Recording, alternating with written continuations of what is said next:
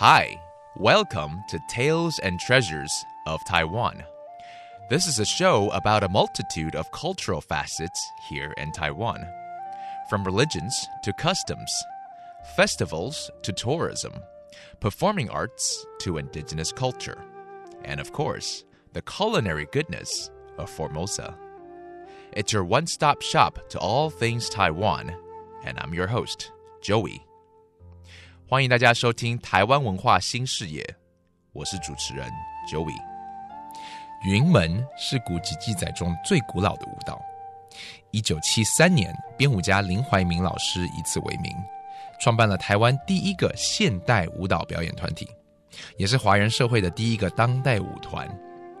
这个月，我们将邀请到各个与云门舞集结缘的艺术家们，来为我们介绍云门的历史和最新的表演。Cloudgate is the name of the oldest known dance in China. In 1973, choreographer Lin Huaiming adopted this classical name and founded the first contemporary dance company in the greater Chinese speaking community, the Cloudgate Dance Theater of Taiwan. This month, we'll discover the history and some of the latest performances from this extraordinary dance company.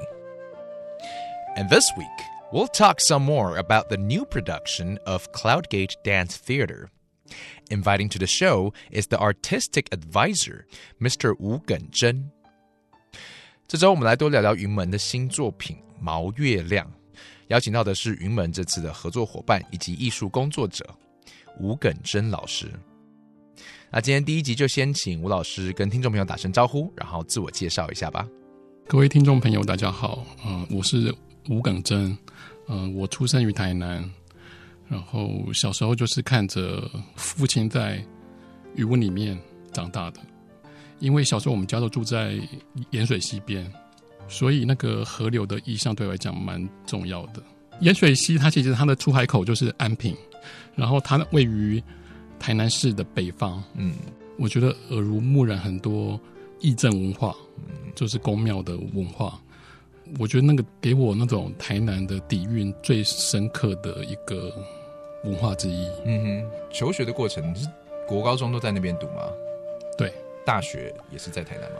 呃，我大学就第一次到台北，嗯哼，读的是实践大学建筑设计学系。哦，真的，嗯，因为建筑系是一个非常奇怪的系，就是老师并没有要你当建筑师，嗯但是老师给你的一个养成是一个非常基本的，譬如说你要看电影，你要读文学，不管你以后出来是当一个建筑师、一个室内设计师、一个歌手、一个厨师，甚至是一个流浪汉也好，我们的老师给我们的观念是，你就必须要当一个很有文文化底蕴的一个人。嗯，他们也觉得这个是一个大学教育养成一个很基本的东西。嗯，那最后怎么会从念建筑到去做剪纸呢？这是一个误打误撞啊，就是其实我小时候其实也没有什么太多的关于剪纸这方面的东西，碰触到这个是在大学的时候，工作室刚好在面向西边的一个很大的挑高的工作室，然后有一大片的落地窗，嗯。所以当太阳西下的时候，就很大片的阳光涌入。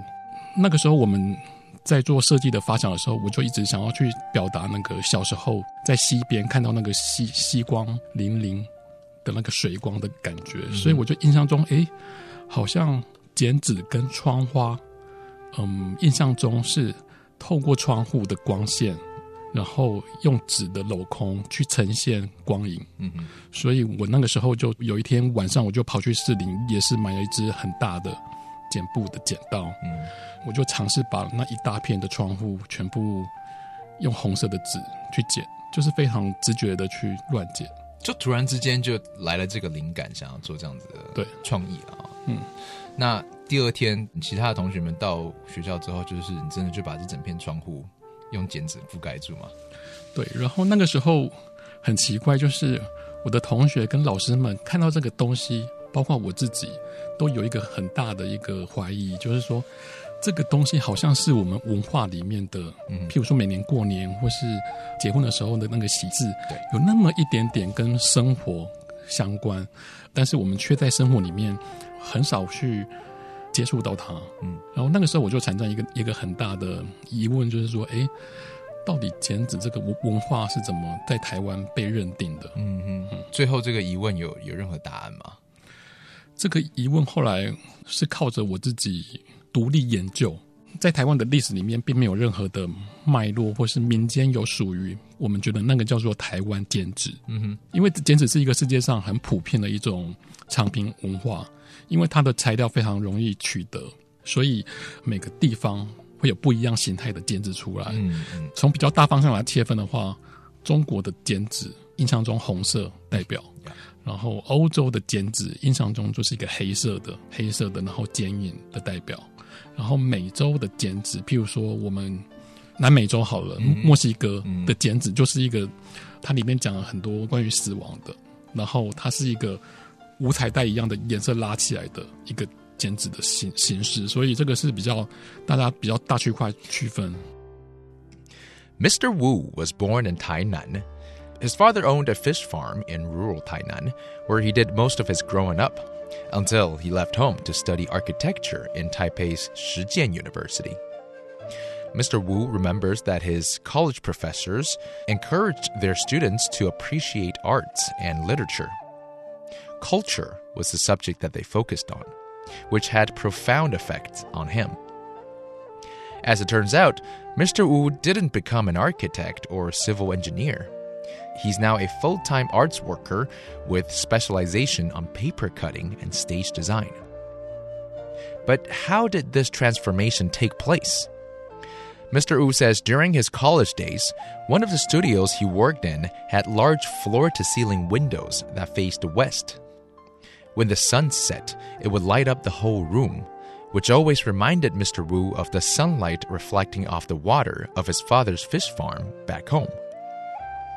One night, he had one of those eureka moments. He bought himself a large pair of scissors and went on to cover the whole wall with paper cutting designs in an attempt to recreate the glimmer of sunlight bouncing off water, which he grew up with as a child. And that may have been the moment he decided to become a paper cutting artist. That's it for our introduction to the artistic director of Lunar Halo. Tomorrow, we'll talk about his choice of career from paper art to performing art. This is another Tales and Treasures of Taiwan. I'm Joey. Have a good night.